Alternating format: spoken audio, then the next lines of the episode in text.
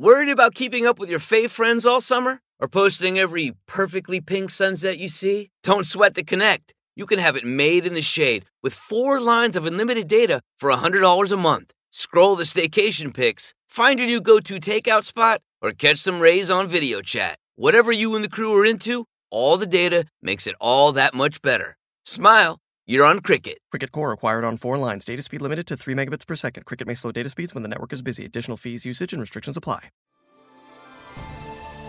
Studio logic box originals Kissa Kahani में मैं निधि बासु आपके लिए लेकर आई हूँ कुछ दिल छूने वाली कहानियाँ आज सुनिए प्रोफेसर हेमलता महेश्वर द्वारा लिखी कहानी ठहरी हुई नदी का पहला भाग वाचन है निधि बासु का अब राजधानी के प्रतिष्ठित मेडिकल कॉलेज की प्रैक्टिकल परीक्षा के लिए मांग उठने लगी थी कि प्रैक्टिकल एग्ज़ाम हॉल में सीसीटीवी कैमरे लगाए जाएँ। मैं खुद को रोक नहीं पाया और हाथों में तख्ती उठाए असंग के साथ खड़ा हूँ। रिज़ल्ट आने के बाद अंजुम वापस चला गया था। उसने बताया कि टीचर्स बता रहे हैं कि असंग ने ठीक से आंसर नहीं दिए थे, इसलिए उसके प्रैक्टिकल में कम नंबर मिले हैं। मैं बेचैन हो उठा। फिर वही उत्तर, इतिहास कैसे खुद को दोहरा सकता है? अभी दस दिन पहले की ही तो बात है। सुबह के नौ बज चले थे। मैंने नाश्ता किया और पत्नी के इंतज़ार में टीवी चालू किया, ताकि चलते चलते खबरों पर एक नज़र डाल लूँ। छुट्टी में आया बेटा अभी तक सो रहा था। इतने में कहीं से मोबाइल बज उठा। रिंग टोन की अधीरता ने मुझे बेचैन कर दिया। मैं बेटे को आवाज़ देने ही वाला था कि उसकी अलसाई आवाज़ आई। हेलो? हाँ बोल। क्या? आ गया? कब? अबे, कैसे पता चला? अच्छा मैं सो रहा था। क्या? पेपर में? अरे, वेबसाइट बता। अच्छा छोड़। मैं सर्च कर लूँगा। अंजुम ने अपने कमरे से ही चिल्लाकर कहा डैड मेरा रिज़ल्ट आ गया है। कंप्यूटर ऑन करिए और नेट भी कनेक्ट कर दीजिए. अंजुम ने चिल्लाकर मानो मेरी ही सोचों का स्विच ऑन कर दिया। कितनी आसान और तेज रफ्तार दे देती है ना ये टेक्निक जीवन को। मुझे अपना समय याद आ गया। हर बार परीक्षा देने के बाद मैं गाँव चला जाता। वहाँ गाड़ियाँ नहीं चलती थीं। बारिश में तो फुदक फुदक कर लांगते फलांगते चलना होता था। चप्पल और स्लीपर तो दूर, जूता तक काम नहीं आता। ऐसे में पाओ में कीचड़ की मेहंदी लग जाया करती, और कीचड़ ज़्यादा हो तो वो मोजरी की शक्ल ले लेता। और फिर भी यदि जनाब आपने जानते बूझते या भूल से भी इन्हें पहन ही लिया और चलने की हिमाकत की तो आपके चरणदास, आपके प्रति वफादार होना छोड़कर अचानक ही कबीर के दर्शन से प्रभावित हो जाते हैं और सिर्फ़ मिट्टी से पक्का याराना ऐसा गांठते हैं कि जैसे करीना कपूर गाने में फेविकॉल और फ़ोटो का रिश्ता बांधती हैं। और पैंट के रंगने का तो सवाल ही पैदा नहीं होता, क्योंकि वो तो सिर पर फेंटे की तरह इस्तेमाल होती थी। रही कमीज तो यह कीचड़ मेहंदी की बुंदकियों की तरह अपने आप ही पीठ पर पड़ी कमीज पर छिटक कर अपना रंग छोड़ जाती और कमीज छींटदार हो जाती। जब सड़क ही नहीं थी तो अखबार की कौन कहे? पास के कस्बे में जाने पर ही अखबार मिलता और उसके माध्यम से सारी खबरें भी। अपने पास होने की खबर भी अखबार ही देता। चूँकि आसपास के गाँवों में भी मेरी तरह डॉक्टरी पढ़ने वाला कोई नहीं था, इसलिए मैं लोगों की नज़रों में चढ़ा हुआ था। परीक्षा फल आने का पता लगने के बाद मैं शहर के लिए निकल जाता। फिर कॉलेज के कार्यालय में बड़े बाबू का इंतज़ार करता। मार्कशीट देना बड़ा संवेदनशील मसला था। बड़े बाबू के अलावा और कोई ना देता। उनकी अलमारी में कैद रहते मेरे जैसे विद्यार्थियों के सपने। कभी सीट पर बड़े बाबू नहीं हैं तो कभी व्यस्त हैं। बड़े इंतज़ार के बाद वे मिलते और अपना अति व्यस्त चेहरा लटकाए, नाम पूछते, रोल नंबर पूछते, हस्ताक्षर करवाते और फिर तब कहीं जाकर मार्कशीट हाथ में आती।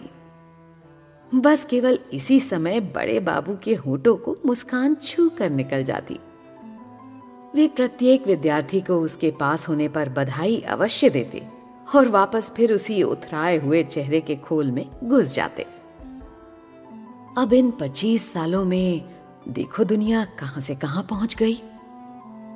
जितनी देर में मैं कंप्यूटर ऑन करता, नेट कनेक्ट करता, उतनी देर में अंजुम फ्रेश होकर आ गया। मैं वेबसाइट पूछने ही वाला था कि अंजुम की अंगुलियाँ कीबोर्ड पर नाचने लगीं और रिज़ल्ट मिनटों में ही सामने था। इतने में जेबा भी तैयार होकर आ गई थी और मॉनिटर पर नज़र गड़ा चुकी थी। हमारा बेटा पास हो गया था।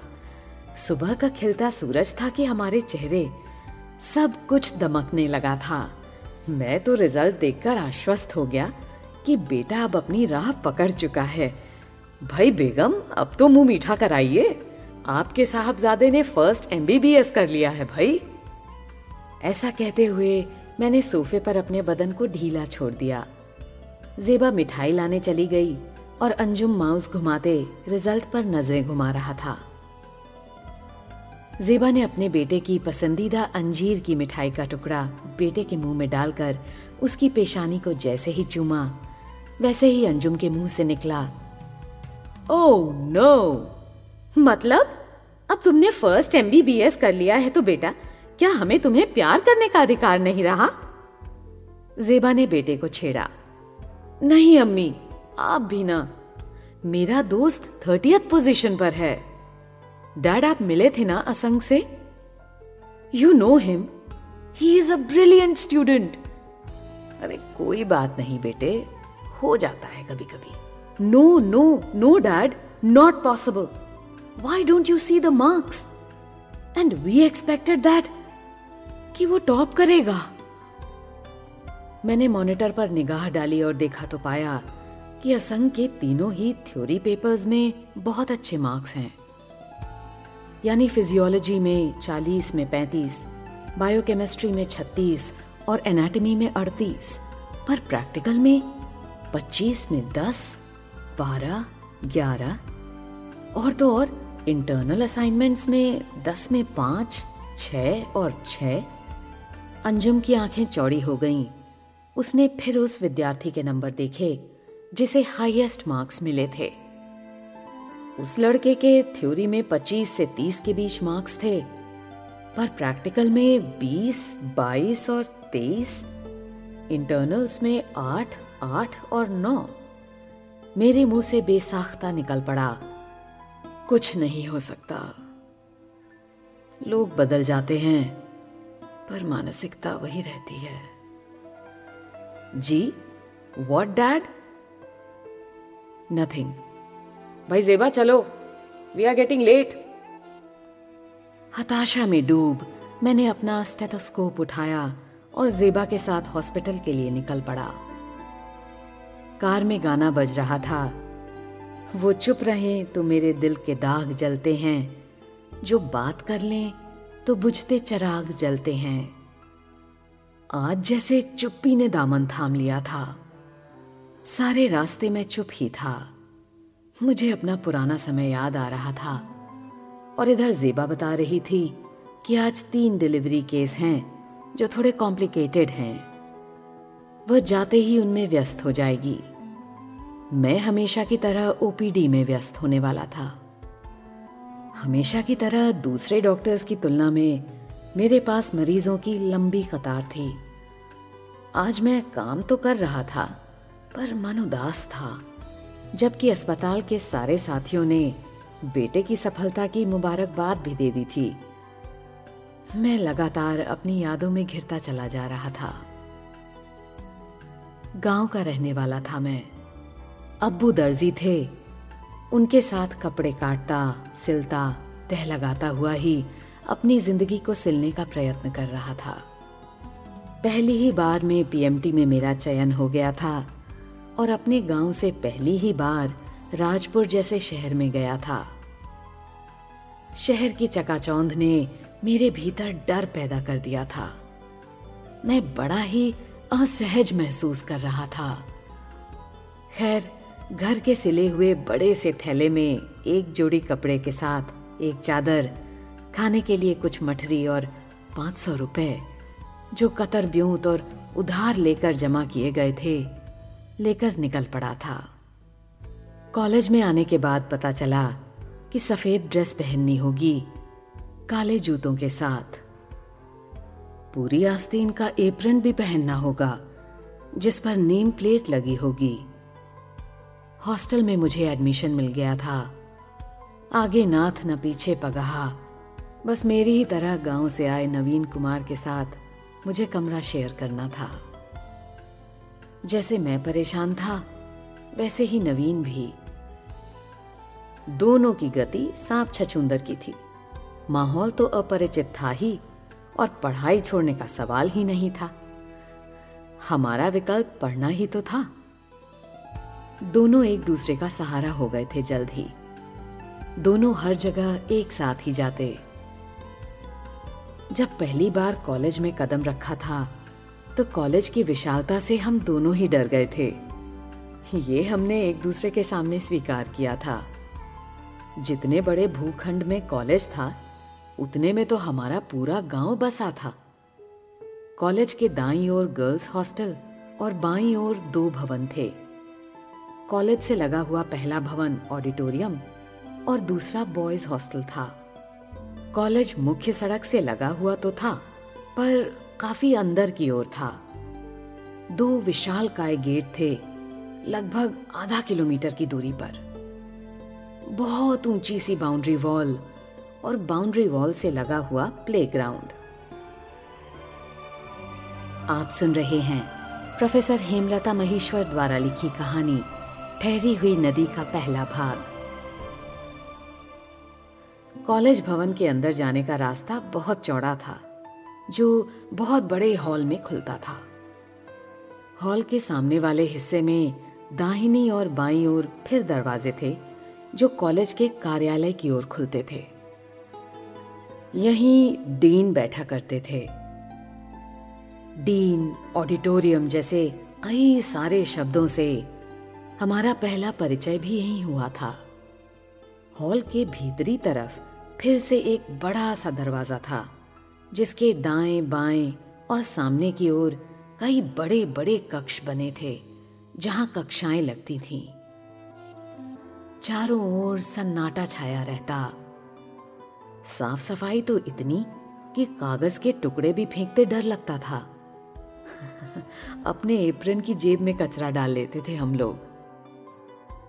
जब मैं और नवीन पहली बार अपने यूनिफॉर्म पहने कॉलेज गए तो सारे विद्यार्थी रैगिंग की चर्चा कर रहे थे। हम दोनों ही समझ नहीं पा रहे थे कि ये रैगिंग क्या है। धीरे धीरे हमारी समझ विकसित होने लगी थी। कक्षा की लड़कियाँ भी यूनिफॉर्म में थीं। सफ़ेद सलवार कमीज, वी के आकार में पिन लगा हुआ सफ़ेद दुपट्टा, दो चोटी ऊपर की तरफ़ काले रिबन से बंधी हुई और एप्रन। लड़कों के बाल ठोला कट होना अनिवार्य था। मतलब सेना के नए नए रंगरूट की तरह कानों से ऊपर तक उस तरह चला हुआ आधा इंच लंबे बाल। अपनी ड्रेस के कारण ये नवागंतुक पहचान लिए जाते और सीनियर्स की बनाती। कोई भी नया छात्र साइकिल से भी नहीं आ सकता था। अलबत्ता लड़कियों को इस नियम से छूट थी। सीनियर्स की पहचान उनके रंगीन कपड़ों से होती थी। जूनियर्स को कॉलेज में कतारबद्ध होकर चलना होता था। नियम बता दिया गया था कि जैसे ही सीनियर दिखाई पड़े, तुरंत थर्ड बटन यानी कॉलर कॉर्निश होनी चाहिए। मतलब अपनी गर्दन इतनी झुकाओ कि ठुड्डी कॉलर बोन को छूती रहे और आँखें कमीज के तीसरे बटन पर। जैसे ही सीनियर के पास से गुजरो तो कमर झुकाकर 90 का एंगल बनाते हुए कॉर्निश बजाते चलो। मतलब झुके हुए दायां हाथ पीछे से आगे लाते हुए अपने माथे को छूना, जैसे मुगल बादशाहों के समक्ष आदाब बजाया जाता था। रैगिंग तो पहले दिन से ही शुरू हो गई थी। फ़र्स्ट ईयर के अधिकतर विद्यार्थी हॉस्टल में नहीं रहते थे, क्योंकि वो रैगिंग के लिए निरापद स्थान होता था और आसानी से की जा सकती थी। लड़के तो न जाने कितनी बार और जाने कितने झापड़ खाते थे। एक बार सिलसिला जो शुरू होता तो 30-40 झापड़ों के पहले रुकने का सवाल ही नहीं उठता। पर हम जैसों के लिए बाहर रहना हमारे बस की बात नहीं थी। जेब भरी हो तो सुविधाओं के बारे में सोचा जा सकता है। पर यहाँ तो पैसे जैसे चील के घोंसले में मांस। मुझे अच्छी तरह याद है। एक रात को 12 बजे के बाद सारे न्यू कमर्स को फाइनल ईयर वाले सीनियर्स ने बुलाया था। कॉपी पेन लेकर ऊपर के बरामदे में सारे ग्यारह लड़के पहुँच गए। 90 एंगल के बाद सबकी ठुड्डी कॉलर बोन को छू रही थी। एक सीनियर ने कहा, बहुत बहादुर हो बेटा तुम लोग, सीधे हॉस्टल में। सेकेंड ईयर के स्टूडेंट्स ने कुछ बताया नहीं क्या? लगता है उन्हें ही ओटी में लेके जाना पड़ेगा ब्रेन वॉश के लिए। सारे सीनियर्स हंस पड़े। जूनियर्स ने सिर उठाया और पलकें झपकाने लगे। ये देख दूसरे सीनियर ने कहा समझ नहीं आया? अच्छा छोड़ो।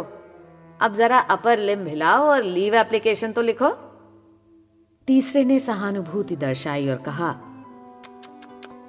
क्या इन्हें कोई सजा दे रखी है हम लोगों ने? अरे ऐसे खड़े खड़े कैसे लिख सकेंगे? कुछ इनके बैठने का इंतज़ाम करो भाई। सुनकर जूनियर्स खुश हो गए कि चलो, कुछ तो राहत मिलेगी। सीनियर्स उनके बैठने की व्यवस्था में इधर उधर ताकने लगे। दो सीनियर कमरे में अंदर गए और एक बड़ी सी हड्डी लहराते बाहर आ गए। सारे सीनियर्स के चेहरों पर एक कुटिल और धूर्त मुस्कान उगाई थी। एक सीनियर ने कहा, लो बेटा, तुम लोगों के बैठने का इंतज़ाम हो गया। अब तो सीनियर्स का अठास गूंज गया। सब सकते में आ गए थे कि अब क्या होगा? अक्सर न्यू कमर्स की रैगिंग सेकेंड ईयर के विद्यार्थी ही लेते। उनकी मार खाते हुए ही गाल शाम तक सूज जाते। आज तो फाइनल ईयर वाले सर हैं। पता नहीं क्या हो। सब भीतर ही भीतर डर रहे थे। हरी शर्ट वाले सर ने हड्डी सामने रखकर पूछा था, कितने दिन हो गए क्लास अटेंड करते? लगभग एक माह, सर। तो बोन्स आइडेंटिफाई करना आ गया होगा। ये कौन सी बोन है? अपर लिम्ब में होती है या लोअर लिम्ब में? लोअर लिम्ब में सर नवीन ने जवाब दिया very good what's the name मेरा या बोन का सर नवीन ने पूछा, तड़ाक! एक हाथ लहराकर नवीन के गाल पर रसीद छोड़ गया। You how dare you asking a question? Sorry sir that's right अच्छा चल अपना ही नाम बता दे। एक दूसरे सीनियर ने कहा। Naveen Kumar sir oh new boy हाँ? अच्छा लाला है बेटा। नवीन सिर झुकाए खड़ा रहा। अबे लाला मतलब कायस्थ है क्या? नहीं। फिर? अबे क्या हुआ? बोलता क्यों नहीं? वो वो शेड्यूल कास्ट हूँ सर। सारे सीनियर्स के मुँह से लगभग एक स्वर में निकला। शेड्डू? फिर प्रश्न आया। नाम बताना भी नहीं सिखाया सेकेंड ईयर ने? झेंडू कौन लगाएगा? अपने नाम के सामने झेंडू लगाकर फिर से नाम बताओ। मेरा नाम झेंडू नवीन कुमार है, सर। गुड। थोड़ी देर के लिए सब चुप हो गए। वापस उसी माहौल को उन्होंने ज़िंदा किया और हरी शर्ट वाले सर ने कहा अच्छा चल इस बोन का नाम बता। सर, ये फीमर है, जांग वाली हड्डी। नवीन ने उत्तर दिया, अबे, तू तो डॉक्टर बन गया स्वर कुछ हिकारत से भरा था। खैर, यही हड्डी तेरी चेयर है, चल बैठ इस पर। इस पर? नवीन ने जैसे अपने आप से कहा, पर सबने सुन लिया। हाँ हाँ इसी पर। ले चल बैठ। नवीन ने हड्डी को ज़मीन पर पसरा दिया और उस पर बैठने ही वाला था। कि एक लात उसके पिछवाड़े पर पड़ी। सब हंस पड़े। अबे, फीमर पर ऐसे बैठेगा तू? एक सीनियर हड्डी को उठाते हुए बोला। उसने हड्डी को सीधा खड़ा पकड़ते हुए ज़मीन पर गाड़ दिया और संतुलन बनाते हुए बैठ गया। न केवल बैठा, बल्कि एक पैर उठाकर अपने घुटने पर भी रख लिया और बोला, देख, ऐसे बैठा जाता है। सारे सीनियर्स ने तालियाँ बजाईं। अब नवीन की बारी थी। उसने जैसे ही संतुलन बनाया और बैठा कि अब की बार उसे नहीं, हड्डी को एक लात पड़ी और नवीन पटिया गया था। इसके साथ ही उसके कानों में आवाज़ आई, सीनियर्स के सामने बैठेगा बेटा? तेरी इतनी हिम्मत? फिर सबसे एप्लीकेशन लिखवाई गई। बहुत बाद में जाकर पता चला था कि जिसकी राइटिंग अच्छी हो उससे सीनियर्स अपनी फाइल्स कंप्लीट करवाते हैं। नवीन ने पाँच फाइलें लिखी थी। कक्षा और हॉस्टल दोनों ही जगह गुपचुप तरीके से रैगिंग हो जाती। एक तरफ़ सीनियर्स का डर तो दूसरी तरफ़ एकदम नए सिलेबस के साथ टीचर्स द्वारा गंभीर अध्ययन की चेतावनी। मेरे सामने जैसे मेरे जीवन को किसी ने रिवाइंड कर दिया हो। एक एक घटना उधड़ती चली जा रही थी आप सुन रहे थे प्रोफेसर हेमलता महेश्वर द्वारा लिखी कहानी ठहरी हुई नदी का पहला भाग वाचन था निधि बासु का We begin today's meditation with a few sipping exercises to remind us a little treat can go a long way. So pick up your McCafe iced coffees, close your eyes, and deep sip in. And deep satisfaction out. Take a treat retreat at McDonald's. Right now, get a McCafe iced coffee in any size and any flavor for just 99 cents until 11 a.m. Price of participation may vary.